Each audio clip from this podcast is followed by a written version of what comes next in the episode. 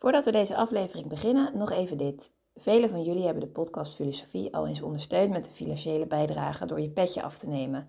Daar zijn we super blij mee en daarmee draag je ook echt iets bij en maak je onze podcast mede mogelijk. Zo ook Boy en Jan die recentelijk hun petje af hebben genomen. Super veel dank daarvoor. En wil jij ook als trouwe luisteraar ons een steuntje in de rug geven en ervoor zorgen dat we nog lang door kunnen gaan? Kijk dan op petjeaf.com slash podcastfilosofie.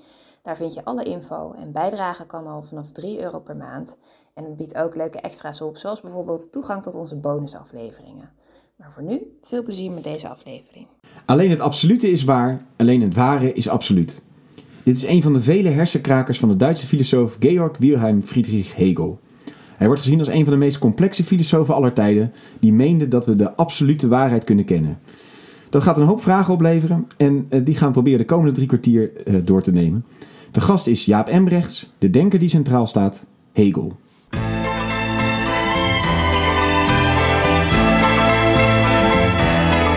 Vers les docks où le poids et l'ennui me le dos. Dag, mooi dat je luistert naar deze podcast Filosofie van het Centre Erasme, School voor Filosofie in Zuid-Frankrijk, Vlaanderen en Nederland. Mijn naam is Allard Amelink. Het concept van de podcast is simpel. Er is een hoofdgast, er is een presentator en er is een sidekick. En in ongeveer 45 minuten duiken we in het denken van één filosoof. Uh, de filosoof die vandaag centraal staat is uh, Hegel. Hij leeft van 1770 tot 1831, een Duits filosoof. En uh, de focus zal een beetje zijn op het werk De Fenomenologie van de Geest, zijn eerste grote werk. Hegel was hoogleraar in Berlijn en in zijn tijd een, een filosofische superster. En naast mij zit Jozef Vaanders. We zijn ook de gast bij jou, Jozef. Mooi dat we er, er mogen zijn. Vanzelfsprekend. En um, uh, jij zit in een, een, club die probeert het werk van Hegel een beetje te doorgronden. Jullie lezen een van zijn, die fenomenologie van de geest. Dat klopt. En, en hoe ver zijn jullie al? Nou ja, niet zo ver. Waarmee meteen wel iets gezegd is over de complexiteit van deze denker. Want we zijn inmiddels toch wel drie kwart jaar onderweg met die leesgroep. En een bladzijde of twintig verder. Dus er gaan echt avonden voorbij waarop je slechts een aantal zinnen leest. Uh, en die zijn zo complex en, en, en, en dicht, eh, inhouddicht als het ware, dat je daar uh, eindeloos omheen blijft cirkelen. En het nog niet zo eenvoudig is om daar heel snel tot begrip van wat er dan staat te komen. En die, die leesclub staat onder leiding van, van Jaap Embrechts. Klopt. Mooi dat je hier bent. Uh, ja, ja, leuk om te zijn. Wat we dus een beetje gaan proberen in deze podcast is hiervoor iets van grip te krijgen op dat denken van Hegel. Dat zal zich in eerste instantie misschien vooral richten op de vraag van waar houdt hij zich mee bezig? Wat is zijn zoektocht? En uh, uh, we zullen niet alles kunnen duiden inderdaad in deze podcast. als het al drie kwart jaar kost om één filosoof 20 pagina's doorheen te komen, dan, dan gaat het helemaal niet lukken in 45 minuten. Maar mooi dat je er bent. Ja, jij, bent, jij promoveert aan de Vrije Universiteit in Amsterdam. Ja, klopt. klopt. En uh, hoe ben je zo terechtgekomen bij, uh, bij onze vriend? Uh, nou, ik ben bij Hegel terechtgekomen eigenlijk via Kant. Omdat ja, je moet Hegel eigenlijk zien als een opvolger van Kant. Allerlei problemen die, die Kant filosofisch laat liggen, daarvan meent Hegel een oplossing te hebben. dus ik ben eigenlijk van, vanuit Kant bij Hegel terechtgekomen. En daar nu op aan het, aan het blokken. En, uh, en als we dan zeggen het project van, van Hegel, wat, wat probeert hij in zijn filosofie? Nou, je zou kunnen zeggen in de fenomenologie is eigenlijk de inzet uh, de vraag naar waarheid. En uh, Hegel analyseert die vraag naar waarheid eigenlijk als een tegenspraak. Want dat, dat kun je zo uitleggen. Enerzijds veronderstelt de vraag naar waarheid dat we ons tot het andere verhouden. Als we ons niet tot het andere zouden verhouden, dan zouden we ons überhaupt de vraag naar waarheid niet kunnen stellen. Um, en in dat geval verhouden we ons eigenlijk tot het ander als tot een uitwendig gegeven inhoud.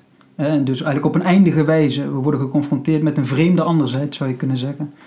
Terwijl anderzijds, uh, zal Hegel zeggen, wanneer we het andere in zijn eigen aard willen kennen, dat wil zeggen het andere als andere, dan mogen we eigenlijk niet van het andere onderscheiden zijn, maar moeten we steeds al bij het andere zijn dat we willen kennen. En je zou kunnen zeggen, in dat geval moeten we ons op een oneindige wijze tot het andere verhouden. Dus Hegel zegt eigenlijk, hè, samenvattend, dat die, de, de vraag naar waarheid ons met een tegenspraak confronteert. Hè, wanneer we het andere in zijn eigen aard willen kennen, moet het andere zowel anders zijn als niet anders zijn. Hè, of wat hetzelfde betekent eigenlijk, moeten we, moeten we van het andere onderscheiden zijn en mogen we niet van het andere onderscheiden zijn. Ja, want als we wel van het andere gescheiden zijn, dan kunnen we het niet in zijn wezen kennen. En als we niet op afstand staan, dan Als we van het, eh, nou ja, als in zo, ja, dus in zoverre we onderscheiden zijn van het andere, lijken we het andere slechts te kunnen kennen vanuit een voorwaardelijk gezichtspunt. Terwijl als we de vraag naar waarheid stellen, willen we het andere kennen zoals het op zichzelf is. Hè? Ja. Dus niet vanuit, niet vanuit een voorwaardelijk gezichtspunt, maar vanuit, een, vanuit het standpunt dat we steeds al bij dat andere zijn. En, en Hegel lost dit probleem op, eh, Kant lost dit op een bepaalde ma- manier op. Kant lost, nou ja, Kant lost dat op een bepaalde manier op die Hegel heel erg onbevredigend vindt. Hè? Dus eh, je zou kunnen zeggen, Kant trekt eigenlijk die de, de momenten van die tegenspraak uit elkaar door die momenten over twee intellecten te verdelen. Je zou kunnen zeggen, Kant onderscheidt tussen een menselijk kennend intellect, dat is eigenlijk een zintuigelijk kennend intellect. En, en als zintuigelijk kennend intellect verhoudt het zich op een eindige wijze tot het andere, dus daar heb je dat eerste moment te pakken. En daarvan zegt Kant eigenlijk, eh, ja, dat zintuigelijk kennend intellect, dat kent het andere, het op zich zijn, ding aan zich, in de vorm van het voor zich zijn, Hegeliaans uitgedrukt. Hè? Dus in de vorm van de structuren van het eigen eindige intellect. En het, anderzijds eh, onderscheidt Kant dat menselijk intellect van een goddelijk kennend intellect. En in dat goddelijk kennend intellect wordt eigenlijk dat, de, dat andere moment van die tegenspraak vastgehouden. Hè? Dat goddelijk intellect is een scheppend intellect. En als scheppend intellect kent het het andere in zijn eigen aard. En waarom? Omdat het dit andere zelf denkend voortgebracht heeft. Dus daar zegt Kant eigenlijk, hè, dus zo'n soort intellect, ja, dat zou eigenlijk in staat zijn om het ding aan zich te kennen. Hè, dat verhoudt zich op een oneindige wijze tot het andere. Ja, dus eh, om om het even terug te brengen. eh, Kant zegt dan volgens mij inderdaad hè, het andere kennen zoals het in zijn eigen aard is. Dus het, zoals het op In zich wezen, is. Hè, in ja. wezen, aan zich noemt hij het zelf. Dat, dat is voor de mens eh, niet mogelijk. Hè. Wij, wij kunnen eh, het denken dat het mogelijk zou kunnen zijn. Dat is dan dat hè, goddelijk in- intellect. Maar wij kunnen dat niet. En wat ons rest is slechts ons perspectief op de dingen. En dat perspectief is hè, wat hij dan noemt het vuurzicht. En, en dat is dus anders en noodzakelijkerwijs anders door ons perspectief dan hoe het op zichzelf is. En, en met die fundamentele begrensdheid, daarvan begrijp ik je dan goed, zegt Hegel eigenlijk, die, die kan daar niet mee leven. Die wil dat op een of andere manier bij elkaar nou, brengen. Ja, nou zo mag je het van mij zeggen. Ja, je moet, kijk, het, eh, wat Hegel bekritiseert Kant, hè, want eh, dus eh, Hegels kritiek op Kant is dat eigenlijk de manier waarop Kant met die kentegenspraak omgaat, opnieuw tot een tegenspraak leidt. En dat heeft eigenlijk daarmee te maken dat Kant dus het, het fenomenale kennen, het kennen van die verschijningswerkelijkheid, nog altijd een kennen noemt. Dus je kunt niet zomaar zeggen bij Kant dat dat, dat fenomenale kennis een, een subjectief gezichtspunt is. Je- je- eh, volgens Kant kennen we wel degelijk het andere, het op zich zijn, op de wijze van een zintuigelijk kennend intellect. En dat is eigenlijk precies wat Hegel bekritiseert. Want je zou kunnen zeggen, hoe kan nou een kennen wat eigenlijk van het andere in zijn eigen aard onderscheiden is, in die zin buiten het absolute staat, alsnog waar genoemd worden?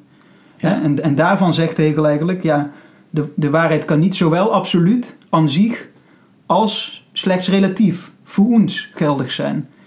Eh, De, de tegenspraak is dan eigenlijk, hè, de, de waarheid kan niet in tweevoud bestaan. Als het al zin heeft om over waarheid te spreken, dan kan ze alleen maar ongedeeld één zijn. En dat is ook wat hij bedoelt met het absolute. Dus een waarheid die absoluut is, betekent dat ze ongedeeld is, dat ze één is. Hè, en, dat dat niet op een of andere manier op te delen is in hè, verschillende eh, gezichtspunten of wat nee. dan ook. Het moet een eenheid zijn. Dat, Het, het moet een eenheid zijn. Hè? Het absolute is dus het steeds al, datgene wat we willen kennen, moeten we steeds al bij zijn. Als we niet steeds al bij het andere zijn dat we willen, dat we willen kennen, dan kunnen we het ware kennen wel op ons buik schrijven. ja. en, de, en de vraag ernaar niet eens stellen, zegt hij In zekere zin niet, nee. Het is eigenlijk een, een, een- in eerste instantie gewoon nog een puur formele methodologische eis, waaronder het überhaupt pas zin heeft om die vraag te, te, te stellen. Dus als ik hem even zo probeer samen te vatten, dan eh, gaat het over inderdaad het kennen van de waarheid. En is het moeilijke dat we daar enerzijds dus op afstand van moeten staan en anderzijds bij moeten zijn om het te kunnen kennen. Dat is natuurlijk een rare tegenspraak. Je kunt niet ergens en bij zijn en niet bij Ja, zijn. klopt. Dat Kant dat op een bepaalde manier uit elkaar trekt door te zeggen, ja, er is een soort eh, ten diepste kennen bij eh, de, het wezen van de dingen. Alleen dat kunnen wij niet, zegt Kant, want dat is te ver weg eigenlijk voor ons. En je hebt een kennen op afstand ervan hoe het zich tot jou uit. En Hegel zegt, ja, dat is een rare tegen uiteentrekken van de waarheid. En de waarheid is absoluut, is één. Dus je kunt niet zeggen dat het allebei een stukje van de waarheid is. Nee, precies. Ja, zo mag je het voor mij zeker samenvatten. Ja, je kunt, ja. En wat doet Hegel dan? Nou, Hegel probeert eigenlijk eh, dat, dat dualisme wat in Kant nog zit te overwinnen. En dan is het eigenlijk belangrijk om vast te houden dat Hegel die kentegenspraak op gaat vatten als de vraag naar de eenheid van geest en lichaam. Hè, want die enerzijds, je kunt zeggen, we verhouden ons alleen maar tot het andere als tot een uitwendig gegeven inhoud, omdat we ook lichamelijk zijn. Eh, dus dat is vooral het daarin drukt zich vooral het onderscheiden zijn van het andere uit. Ja, omdat we gewoon een ander fysiek gestel hebben ten opzichte van een andere, andere fysieke dingen. Ja, hè, je nou ja, of, eh, ook, eh, we hebben het andere waartoe we onszelf, waartoe we ons verhouden niet zelf voortgebracht in een verhouding van schepping. Bijvoorbeeld, hè. we zijn lichamelijk, dat betekent geconfronteerd worden met een vreemde anderzijds. En daardoor lijkt het in, ten principale zo te zijn dat we het andere niet kunnen kennen zoals het op zich is. Maar eigenlijk, hè, zoals Kant ook zegt, slechts zoals het voor ons is. Ja, omdat we lichamelijk zijn en dus gescheiden zijn. ervan. Omdat we onderscheiden zijn, ja, inderdaad. Maar anderzijds zegt Hegel, ja goed, dat is waar. Maar we kunnen de vraag naar waarheid eigenlijk alleen maar stellen wanneer we steeds al een vrije verhouding innemen tot het andere dat we bevragen. Hè, wanneer we het andere als andere bevragen, gaan we niet op in onze verhouding tot het andere, maar we houden ons daar als zodanig toe. Eigenlijk op een oneindige wijze. En dat is meer de, de, de, de geest. eh, Dat is het geestelijke zeg aspect. maar. hè? Ja, Dus Hegel zal zeggen, vrijheid betekent jezelf de vraag naar waarheid stellen. Een dier kan zichzelf niet de vraag naar waarheid stellen. En na dat moment, eh, gaat, zegt Hegel, hè, is het in ieder geval niet ten principale ondenkbaar... dat het menselijke intellect open staat naar het andere in zijn eigen aard. Dus dan zie je eigenlijk dat Hegel, het moment van het lichamelijk zijn... dat zou je kunnen verbinden met wat Kant zienliche Anschauung noemt. En het moment van het geestelijk zijn, dat verbindt Hegel eigenlijk met de vrijheid... die steeds al veronderstelling is van die vraag naar waarheid. En, en moet zeg maar dat die geestelijke component dan ook eigenlijk de beperking die het lichamelijke oplegt overwinnen? Of dat is dan in ieder geval wat. nou, wat over, je, je zou kunnen zeggen, nou dus wat is dialectiek? Hè? Dialectiek is eigenlijk die methode waarin systematisch nagegaan wordt of, en zo ja, onder welke voorwaarden, die aanname dat het menselijke intellect open staat naar het andere in zijn eigen aard, dus tot waarkennen in staat is, compatibel is met de wijze zoals het andere voor de mens als lichamelijk wezen gegeven is. Maar je zegt dus eigenlijk dat het, het feit dat we lichamelijk zijn scheidt ons zeg maar, van de andere dingen. Dat andere deel vond ik nog lastig. Wat, wat maakt nou dat, waar, waar komt die oneindigheid er nou in in ons denken? Omdat we ons denkend eh, Nou, je, nou, denkend, ja, je zou kunnen zeggen, dus in zoverre de veronderstelling van de vraag naar waarheid in principe de vrijheid is. Hè, en de vrijheid in zekere zin gevat kan worden als een openheid naar het andere. We kunnen het, is, is Hegels vraag, nou ja, kunnen we dan niet vanuit die openheid toch een positie denken waarin we wel degelijk in die zin bij het andere zijn. In de zin van openstaan naar het andere in zijn eigen aard. En is het dan een soort zelfbewustzijn? Of wat is dat dan, zeg maar? Nou ja, dat wordt in de, in de loop van de fenomenologie steeds verder ontwikkeld. Dus dat is, het is moeilijk om daar nou... Die, die invulling verandert steeds. Maar in zekere zin kun je dus eigenlijk... Ja, wat is dan dialectiek? Dat is eigenlijk eh, die verhouding van de mens als eindig, lichamelijk wezen, oneindig geestelijk wezen, systematisch te doordenken. We zijn zowel lichaam als geest, als de innerlijke eenheid van beide. Maar hoe denk je dat nou zonder tegenspraak? Ja. Dat, je zou kunnen zeggen, dat, dat probeert de dialectiek eigenlijk op te, op te lossen. Dat is dialectiek, in antwoord op Kant. Want ga eens in verder naar op dat op dialectiek als je zou willen. Want dat is überhaupt een vrij belangrijk begrip. Ik denk dat de meeste mensen die als ze iets van Hegel weten daaraan denken. Kun je daar iets meer over vertellen over die dialectiek? Eh, nou, zoals ik het net probeerde te formuleren, lijkt me voor nu het, het makkelijkst. Eh, anders moet je concreet ingaan op zijn methodologie en dan wordt het heel snel onnodig complex, denk ik. En ook niet per se interessant om naar te luisteren. Het is al complex genoeg, dus Maar- eh, maar- wat dat maar- betreft laten we het niet nog Nou, moeilijker maar, maar het maken. gaat over twee, twee componenten en daar is die oplossing in zoeken. Nou ja, wat, wat is een dialectische verhouding? Hè? Dus een dialectische verhouding, eh, lichaam en geest verwijzen naar elkaar en zijn tegelijkertijd van elkaar onderscheiden. Hè? Dus er is sprake van een onderscheid en er is sprake van een eenheid. En hoe kun je dat nou zonder tegenspraak denken? En zoals ik het net heb proberen uit te leggen, is het dan steeds eigenlijk ook... Ja, je kunt het dan ook in verhouding tot Kant herformuleren. Dat je zegt, Hegel probeert eigenlijk de synthese tussen zienliche en intellectuele Anschauung te denken. Maar dan is het heel belangrijk om vast te houden dat die intellectuele Anschauung bij Hegel niet langer de betekenis heeft van een scheppingsverhouding.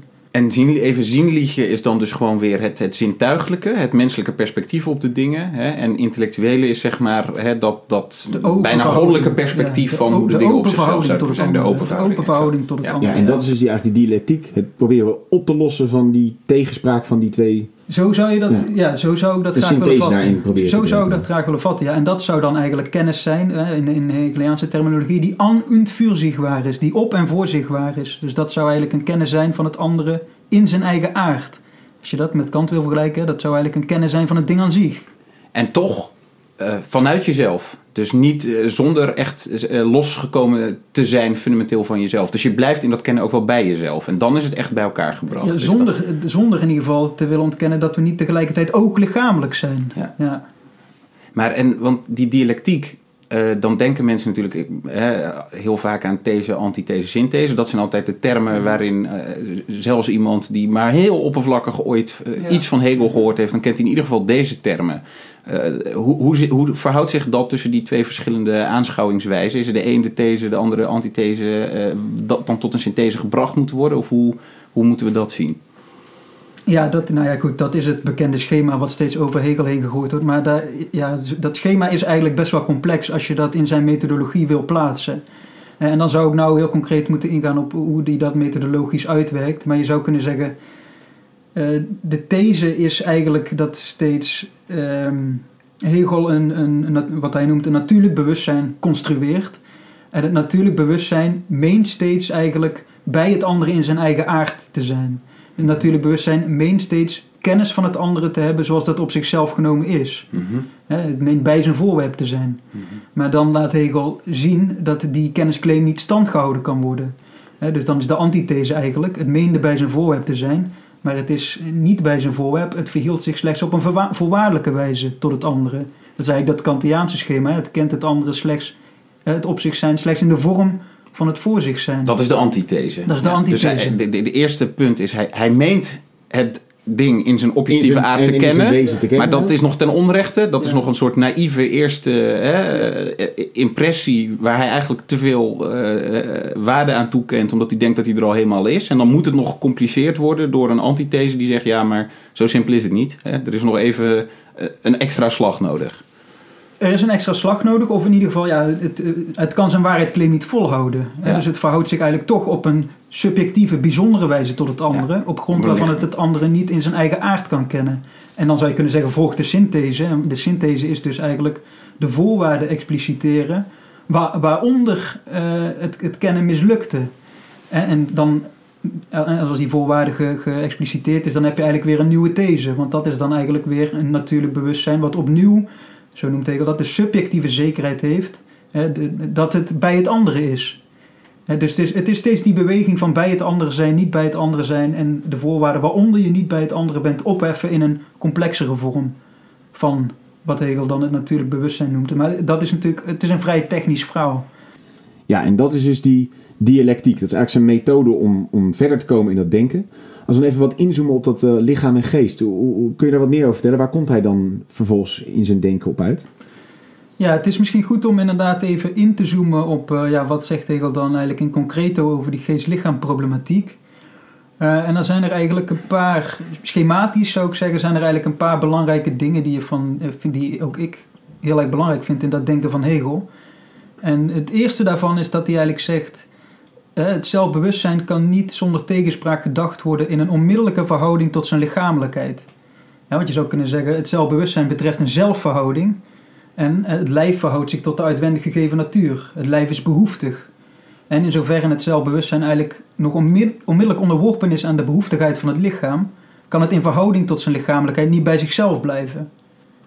Behoeftigheid wil dan zeggen, eh, het lichaam heeft bijvoorbeeld voedsel nodig. Ja. En, en, en Ja. betrekt zich dus op een, iets buiten zichzelf. Ja, Hegel, hè, dus zo analyseert hij de organische natuur. Hè. De organische natuur is behoeftig. De organische natuur bevredigt een veelheid van behoeftes in verhouding tot de uitwendig gegeven natuur en reproduceert daarin haar eigen eenheid. Maar in, in zoverre we ook zelfbewuste wezens zijn, is die behoeftigheid, ja, maakt dat eigenlijk dat het zelfbewustzijn in verhouding tot zijn lijf dus niet in staat is om bij zichzelf te blijven. Omdat het naar buiten getrokken Het wordt wordt. eigenlijk naar buiten getrokken in Ja. principe door zijn behoeftigheid. En daarvan zegt Hegel, ehm, het zelfbewustzijn kan eigenlijk alleen maar zonder tegenspraak gedacht worden in verhouding tot een objectiviteit die het tegelijkertijd zelf is. Dat wordt bij Hegel dan anerkennung. Het zelfbewustzijn kan eigenlijk alleen maar gedacht worden in verhouding tot een ander zelfbewustzijn. Want in verhouding tot een ander zelfbewustzijn wordt het niet langer geconfronteerd met een vreemde zelfstandigheid, maar, en dit is bij Hegel een hele belangrijke formulering, verhoudt het zich in het andere als andere tot zichzelf. Als ik dat um, heel even voor de, het andere zelfbewustzijn, wil dat gewoon zeggen een ander mens? Of mag je dat zo niet stellen? Uiteindelijk mag je dat zo voor mij stellen. De, ehm, Maar het principiële punt is de, ja, alleen in verhouding tot een ander zelfbewustzijn kan het zelfbewustzijn, eh, of alleen in verhouding tot een ander, ja, tot een ander zelfbewustzijn kan het zelfbewustzijn in verhouding tot het andere bij zichzelf blijven. Hè? Want het andere is niet principieel het andere, maar het andere is het, eh, het eigen zelf in de vorm van de andersheid. Dat is bij Hegel belangrijk. Hè? Dus alleen in die verhouding tussen twee zelfbewustzijnen kun je volhouden dat het zelfbewustzijn een- zelfverhouding is, bij zichzelf blijft. En dan gebruikt je die, die, die term waarvan je zei, dat is echt een, een essentieel element. Hoe was het nou? In het andere als andere bij jezelf zijn. Ja, Ja. dus er is sprake van een andersheid. Het andere zelf is een ander zelf. Maar tegelijkertijd is dat een andersheid die, waar ik steeds ook al bij ben. Hè, want het andere is ook niet het andere.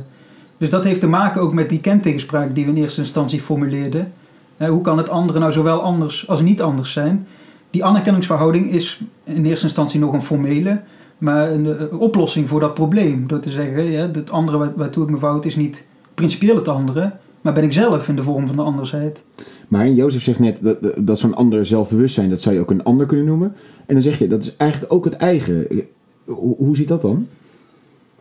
Is de ander dan, ben je dan hetzelfde als de ander? Of ben je onderdeel van hetzelfde van het ander? En de ander dan als andere, Nou, ander mens dus. Ja, precies. Eigenlijk het complexe is op het niveau van het zelfbewustzijn werkt Hegel die tegen, eh, gaat het eigenlijk alleen om de, om de logische ehm, oplossing van die tegenspraak. Hè? En dat is eigenlijk nog een zuivere verhouding in eerste instantie. Hè, maar ja, een zuivere verhouding kan niet werkelijk zijn. Dus dan heb je eigenlijk nog geabstraheerd van het feit dat de mens ook lichamelijk is.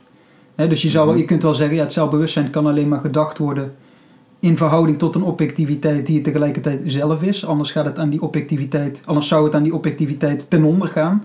Hè, Het, het, het zelfbewustzijn tolereert in die zin niet een vreemde zelfstandigheid. Maar dan moet je nog steeds zeggen, eh, dus in, in dat opzicht moet je dat niet onmiddellijk verbinden met concrete individuen die zich tot elkaar verhouden. Of, eh, Nee, oké, niet concreet individuen, maar eh, daar zoek ik nog wel even naar. Wat gebeurt er in die confrontatie van het ene zelfbewustzijn met het andere zelfbewustzijn?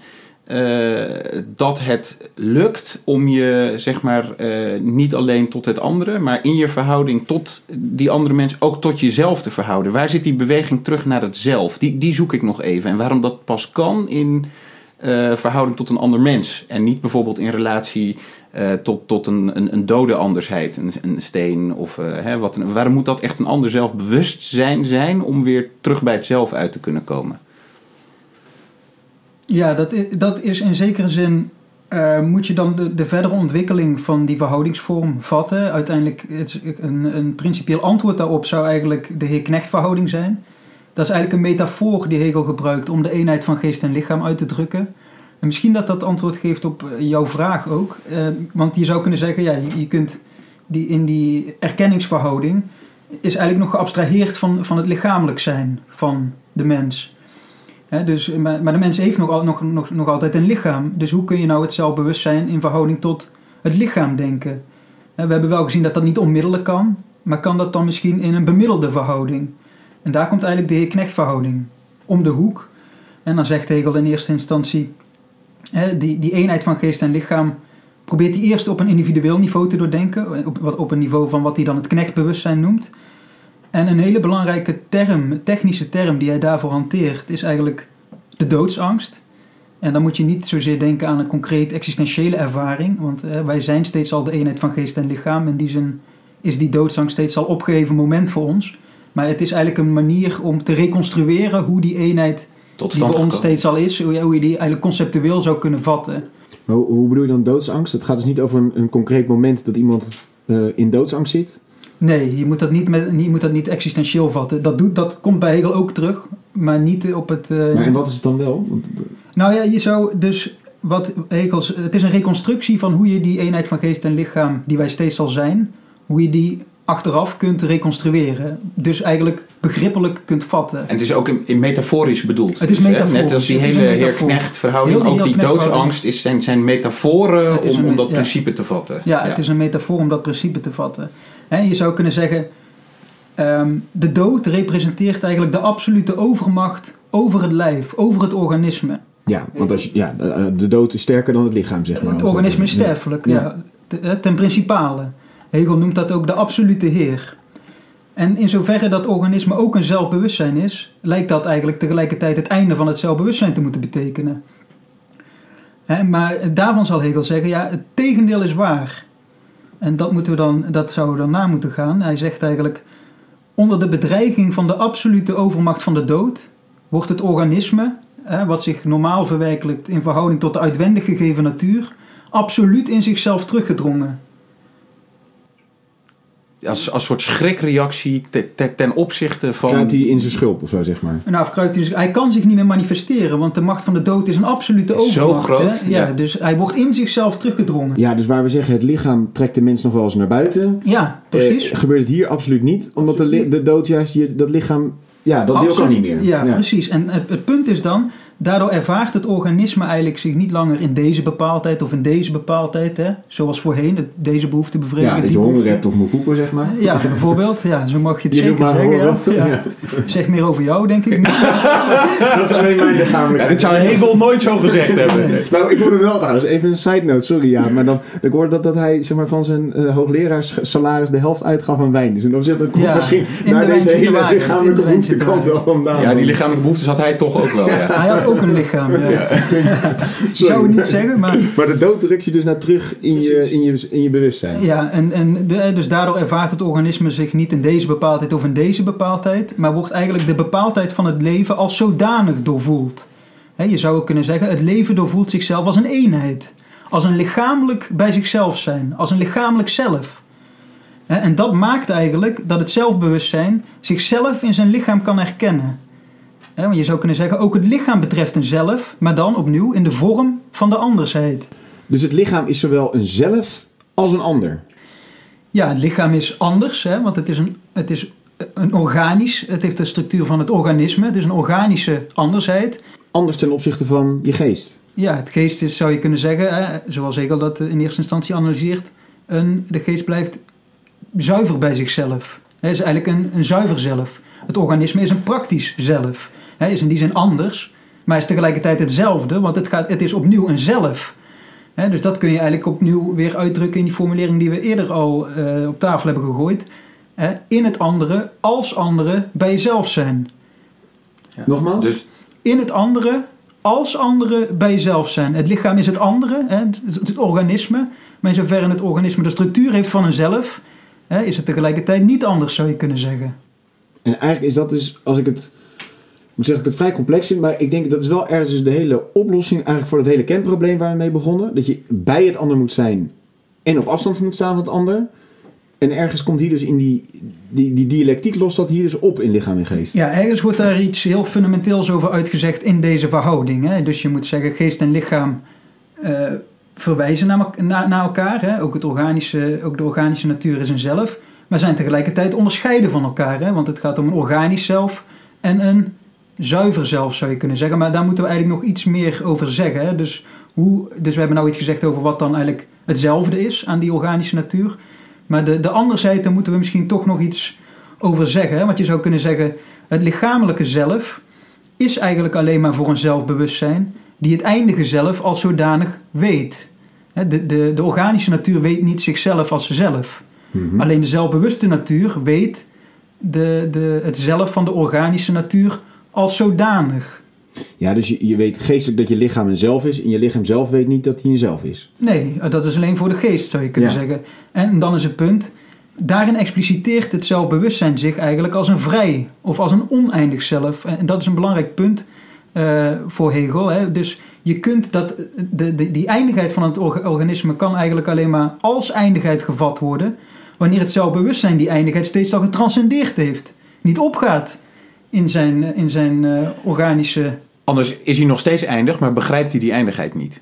Nee, dus ja, wat is dan die oneindigheid? Dat is eigenlijk bij Hegel de als zodanig begrepen eindigheid. De als zodanig tot begrip gebrachte eindigheid. En daarin eh, expliciteert het zelfbewustzijn zich als het vrije zelf, als het oneindige zelf, zou je Dus omdat de geest inziet zeg maar, dat het lichaam eindig is, maakt het zich, eh, eh, eh, eh, onthult het zich als iets oneindigs. Ja, het expliciteert zichzelf als iets oneindigs in de zin. Hè? Want ik kan die eindigheid als zodanig vatten. Dus ik ga daar niet in op. Ja, dus je staat los van die eindigheid en daarmee word je een oneindigheid. Ja, dus het gaat, het gaat steeds om een eenheid, een, een, een eenheid in onderscheid. Geest en lichaam verwijzen naar elkaar, maar zijn tegelijkertijd... Eigenlijk moet je ook nog zeggen, maar dan maak het misschien oneindig complex... absoluut van elkaar Maak je het onderscheiden. dan eindig complex of oneindig complex? Dat is nog wel een vraag Oh die ja, ik nee, even heb. sorry. Tot nu toe, ik tot nu toe was het allemaal heel makkelijk. Dus, dus maak het vooral nog wat complexer. hè, Ja. Nee, voor- je moet volgens mij vooral vasthouden. dus in die zin, op, op dat niveau wordt eigenlijk geëxpliciteerd dat geest en lichaam zowel onderscheiden zijn, zuiver zelf, eh, praktisch Ja. zelf, als eh, innerlijk op elkaar betrokken zijn. En want die oneindigheid, dat is eigenlijk de als zodanig tot begrip gebrachte eindigheid ook. Ja, dus je, je, je- enerzijds ben je je lichaam, je bent je eigenheid, of het lichaam is jou. Hè? En anderzijds door het feit dat je daar op die manier op reflecteert en het vat als eh, een, een organisch eh, onderdeel van jezelf dat eindig is, transcendeer je eh, die eindigheid eh, en zit je tegelijkertijd ook op, op, op de oneindigheid. en ben je dus zowel van, je dat eigenlijk. overschrijd je, ja, je dus dat. ben je er zowel van, van, van onderscheiden als dat je in hebt gezien dat jij het zelf bent. Ja, En dat is eigenlijk natuurlijk de hele zoektocht die we in eerste instantie hadden. Hoe kun je nou die twee dingen combineren? precies. Ja, dat is, eh, daar, wordt, daar geeft Hegel eigenlijk al een antwoord op wat dat betekent. Wat ik alleen nu niet snap, je zegt de geest ziet het lichaam als eindig en ontdekt daarmee eigenlijk zijn eigen oneindigheid, wordt daar op een bepaalde manier mee vrij. Alleen, ja, dat lichaam gaat vervolgens ook gewoon dood. Hoe, moet ik die oneindigheid van die geest dan zien? Ja, dat is eigenlijk een heel goed punt. En je zou kunnen zeggen, hè, ik begon ook met te zeggen, eerst wordt eigenlijk die eenheid van geest en lichaam op een niveau van het enkele individu ontwikkeld. Hè, maar dat is nog niet voldoende. Eigenlijk zal Hegel zeggen, die dood moet ook in absolute zin getranscendeerd worden. En daar komt eigenlijk de Heer, eh, het Heerbewustzijn. Ja, heer Knecht hadden we het net Heer Knecht, ja. Ja. Daar komt eigenlijk het heerbewustzijn op, eh, om de hoek kijken. Want Hegel zal inderdaad zeggen, dus die, die, die transcendentie van eindigheid die op het niveau van het enkele bewustzijn in de doodsangst voltrokken wordt, die vrijheid, die blijft eigenlijk iets puur innerlijks. En als iets puur innerlijks blijft het iets subjectiefs. Ja. En dus eindig eigenlijk, gek genoeg. Ja, dus dan heb je de, de oneindigheid van die vrijheid heb je daarmee nog niet uitgedrukt in zekere Nee. zin. Dus dan zegt Hegel, hè, die transcendentie die moet objectief tot verschijning komen in de werkelijke wereld. En, en dat kan volgens Hegel alleen maar op het niveau van een maatschappelijke werkelijkheid. En je kunt dat eigenlijk, als je die metafoor van de knecht wil eh, gebruiken, dan kun je dat zo zeggen. Pas wanneer de knecht zich conformeert aan de zedelijke wetten van een bepaalde samenlevingsorde, de wetten van de Heer, brengt hij objectief tot uitdrukking dat hij innerlijk vrij is. Dus wat zeg je dan? Je zegt, onder die voorwaarden is zijn handelen niet langer een instinctmatig handelen, maar brengt zijn handelen eigenlijk de normen en waarden van de normen en waarden van een bepaalde cultuur tot uitdrukking. Dus dat gaat eigenlijk ook, eh, dus wat, is, wat, wat betekent dat dan? Hè? Dus ook in, eh, op eh, cultureel niveau gaat het om behoeftebevrediging, maar die behoeftebevrediging is principieel cultureel bemiddeld. Ehm, en dus eigenlijk zegt Hegel, alleen op dat niveau kan de eenheid van geest en lichaam zonder tegenspraak gedacht worden. Dus in antwoord eventjes nog op jouw vragen. Je zou kunnen zeggen, het enkele bewustzijn sterft, maar de maatschappelijke orde leeft voort. En daarom moet hè, het enkele bewustzijn, het individu eh, dat zich innerlijk eh, de vrijheid eh, verworven heeft, moet begrijpen dat als het alleen maar bij die innerlijke, individuele verwerkelijking blijft, dat die dan toch ook sterft, dus niet de eindigheid definitief overwint, dat hij dat alleen kan doen door zich onderdeel te laten zijn van de maatschappelijke orde. Ja. Omdat in die maatschappelijke orde bij het sterven van het individuele exemplaar er toch eh, doorgeleefd wordt, eh, hè, of dat, dat toch op een bepaalde manier dat bewustzijn, die veruiterlijking doorgezet wordt. Principieel gaat de vrijheid daarmee niet verloren. Nee. Dus, hè, dus in die zin kun je de maatschappelijke orde begrijpen als de geïnstitutionaliseerde overwinning van de macht, van de dood. Ja, een- maar een soort collectief eigenlijk dus. Ja, de Heer representeert eigenlijk een sociale macht. Hè, dus, ehm, en van belang is dan eigenlijk dat in de Heer-Knecht-verhouding iets uitgezegd wordt dus over wat het wezen van die sociale macht is of behoort te zijn. Dus de onderwerping van de knecht aan de Heer, de knecht dient een bepaalde samenlevingsorde, moet eigenlijk begrepen worden als de vrije zelfonderwerping aan zijn eigen wezen. En wat betekent dat dan? In het dienen van de Heer dient de knecht eigenlijk zijn eigen vrijheid, want hij brengt objectief tot uitdrukking dat hij innerlijk, subjectief zou je kunnen zeggen, vrij is.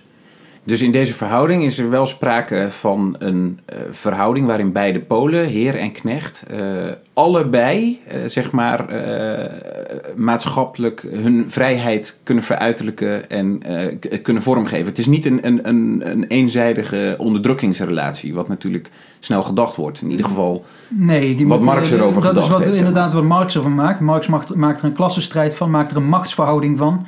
Ehm, die ziet niet dat hè, de, de knecht in deze verhouding eh, ook zijn eigen vrijheid zijn dient. eigen vrijheid dient door een bepaalde maatschappelijke orde te dienen, die eigenlijk gerepresenteerd wordt door de Heer. Hè, Ja, de dus Heer moet je ook niet zozeer vatten dan in die verhouding hè, als een ander lichamelijk zelfbewustzijn. Nee, de Heer representeert eigenlijk hè, dus de, de, de macht van de gemeenschap. Ja, en er is dus eigenlijk op het individuele niveau eindigt, is subjectief. En de, de, de heer, de doorlopende lijn, zeg maar, loopt door. En dus door als individu die doorlopende lijn, zeg maar, te volgen, maak je dus juist vrij. Want dan ga je dus eh, mee in die grotere collectieve lijn van oneindigheid. Eh, Van oneindigheid, ja, je moet zeggen, hè, dus in zoverre de Heer representeert de institutioneel overwonnen macht van de dood. Ja, Dus overstijgt ja. het individu. overstijgt het individu. Ja. Ja. En nou ja, goed, dat is dus belangrijk. Dat het, het dienen van een maatschappelijke orde is niet iets uitwendigs, is niet het dienen van een, is niet een uitwendig opgelegde macht. Of eh, in ieder geval behoort het niet te zijn. Hegels Nee, project is ook een normatief project. Mhm. Maar moet begrepen worden als vrije zelfonderwerping. Ja, Als mijn eigen wezen dienend, als mijn eigen vrijheid dienend.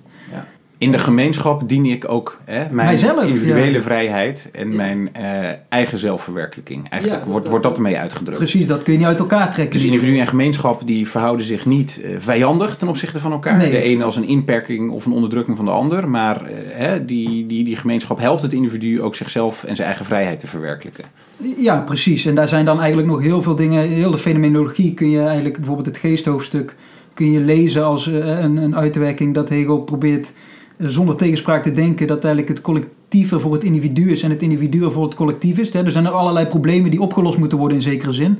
Hè, want als het, als het, eh, die collectieve vrijheid, ja, hoe verhoudt zich dat nou precies tot die individuele vrijheid? Daar liggen nog allerlei vragen op Mhm. tafel. Maar in die knechtverhouding is in ieder geval principieel uitgedrukt ja, dat individuele vrijheid en collectieve vrijheid, dat je dat in samenhang moet denken. Oké, ik eh, eh, heel even een pas op de plaats. Volgens mij is het. Eh, Ja, het is wat, zit- hè? Het is, ja, precies. we, we hadden van tevoren al een waarschuwing gedaan dat het niet makkelijk was. Nee, en dat is van mij wel waar, maar volgens mij zijn we wel een, een end gekomen. We hebben natuurlijk aan het begin die kenvraag gesteld. Hè, je moet bij het ander zijn en je moet op afstand staan van, staan van het ander. Toen hebben we even Kant aangehaald hoe die, hij dat oplost. En dat er eigenlijk twee vormen van kennen een beetje van te maken. Waarvan Hegel zegt, dat kan niet. Daar moet een brug tussen geslagen worden. En vervolgens zijn we bij lichaam en, ge- eh, en, en geest ingegaan op hoe dat dus toch in een soort, op een paradoxale manier bij elkaar gedacht moet kunnen worden. En ook eigenlijk een tweede paradox die we hebben gekregen, de verhouding individu tot collectief en dat je weer vrij bent als individu ten opzichte van collectief. Dat, eh, ik denk dat het, is ongetwijfeld een tekortkoming van Hegel dat dit is, maar dit, volgens mij hebben we hier wel een beetje een soort van een lijn te pakken van wat hij doet. Wat mij eh, eh, opkomt is een beetje dat je denkt, joh, wat, wat moet ik hiermee of zo zeg maar. En, en ik denk dat het vandaag de dag is volgens mij, ik, ik heb niet het idee dat een hoop mensen zich als Hegeliaan betitelen vandaag de dag. Klopt dat? Eh, nee, ja, dat, dat, dat Nou, alleen om het ja. feit dat het al eh, zo onbegrijpelijk is, Ja, ja, eh, ja. zou ik ook heel voorzichtig zijn met die. Nee, het kost, het kost heel veel tijd en het kost heel veel moeite. Ja, zo, het lijkt me sowieso niet, je moet niet een Iaan willen zijn van niemand niet. Maar ik, ik, ik zou inderdaad zeggen... Hè, Nou, de- ik dacht na deze podcast wel eh, of ik dan misschien een Japiaan eh Ja, Nou, in dat geval mag het. ja. Maar, wat, maar wat kunnen we er nu mee, eh, Jaap, met Hegel? Nou ja, we leven nu natuurlijk in een, in een postmodern eh, klimaat. Heel postmodern, eh, wat, wat bedoel je precies als je die, die term Ja, ja, gebruikt? dat is wel een belangrijke vraag ook. Ja, je kunt, ja, de, de postmodernisme is natuurlijk veel te complex om in algemene schema's te vatten. Maar ik zou zeggen, een grondkarakterisering of een grondbepaling van het po- postmodernisme kun je toch wel geven. Hè? Het postmodernisme probeert eigenlijk een radicale eindigheidsfilosofie te ontwerpen. Waarin over de verhouding eindig-oneindig, dat is natuurlijk wezenlijk Hegel, eh, niks meer te zeggen valt.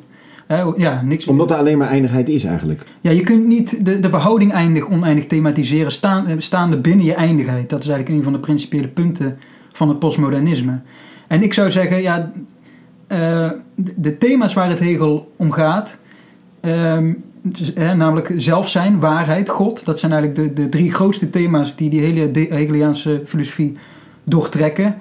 Ehm, komen daarmee, ja, daar, daar probeert het postmodernisme in zekere zin een streep door te zetten. Ja, en je zegt inderdaad omdat je in het, on- in het eindigheid staat, kun je niet meer over de oneindigheid praten. Dus het is een beetje van, je hele speelveld is gewoon de eindigheid. Dus verdwijnt het thema oneindigheid gewoon compleet uit beeld. Zo zou je dat eh, op een Ja, bepaalde ja. manier wel kunnen zeggen. Ja. Dus als je, dat, als je dat wil onderverdelen in die thema's, hè, dus zelf zijn, ja, wat in postmodernisme is, hè, de mens is aan de wereld vervallen. Dus in zekere zin wordt daarmee afbreuk gedaan in zijn autonomie.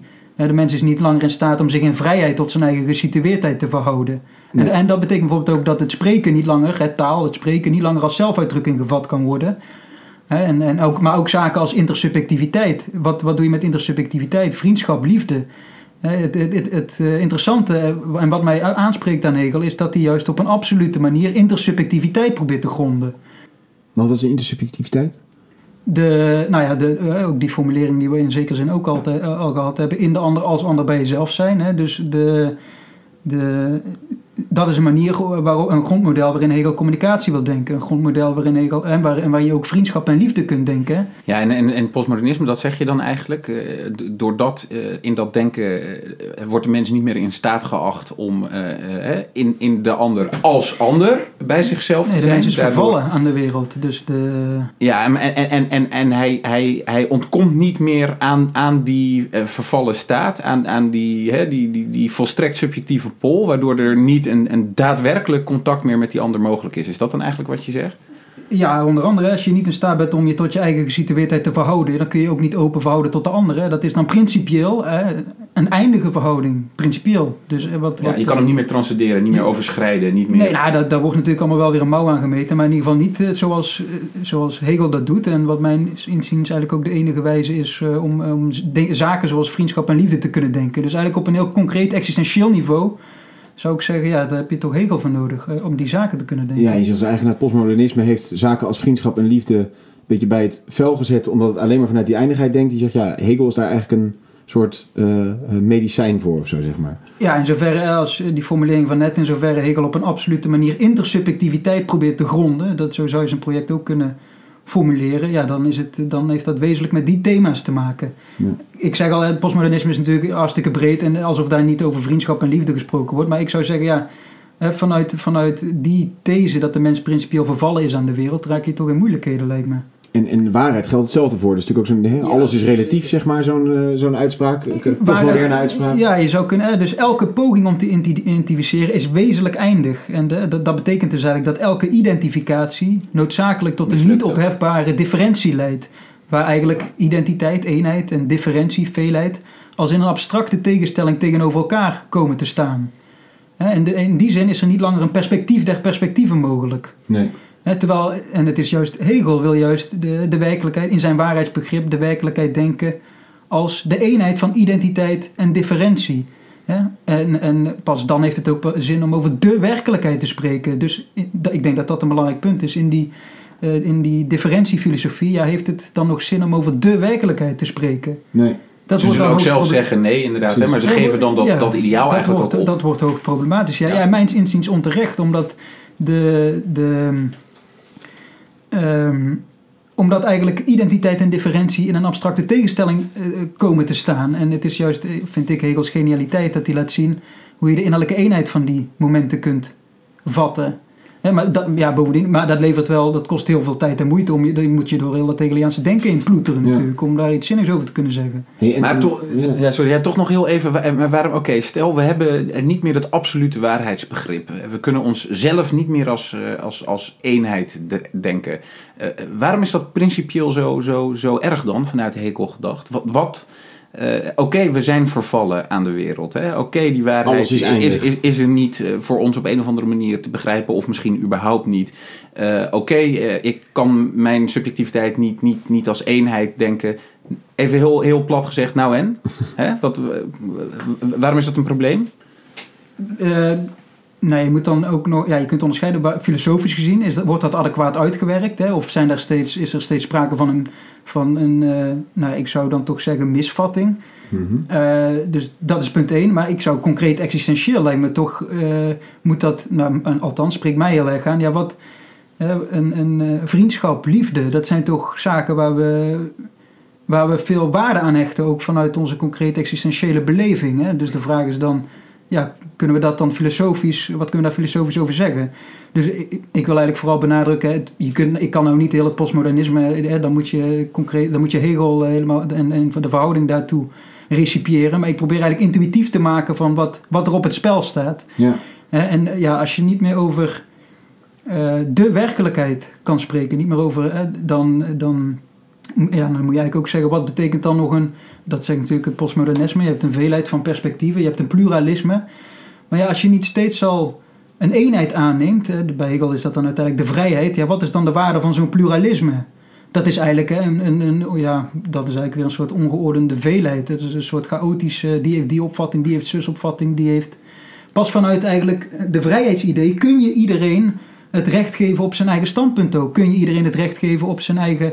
Dat heeft alleen maar betekenis wanneer je steeds al aangenomen hebt dat die, die pluraliteit, dat slaat alleen maar ergens op wanneer steeds die pluraliteit aan zich al doorbroken is, zou je kunnen zeggen. Ja.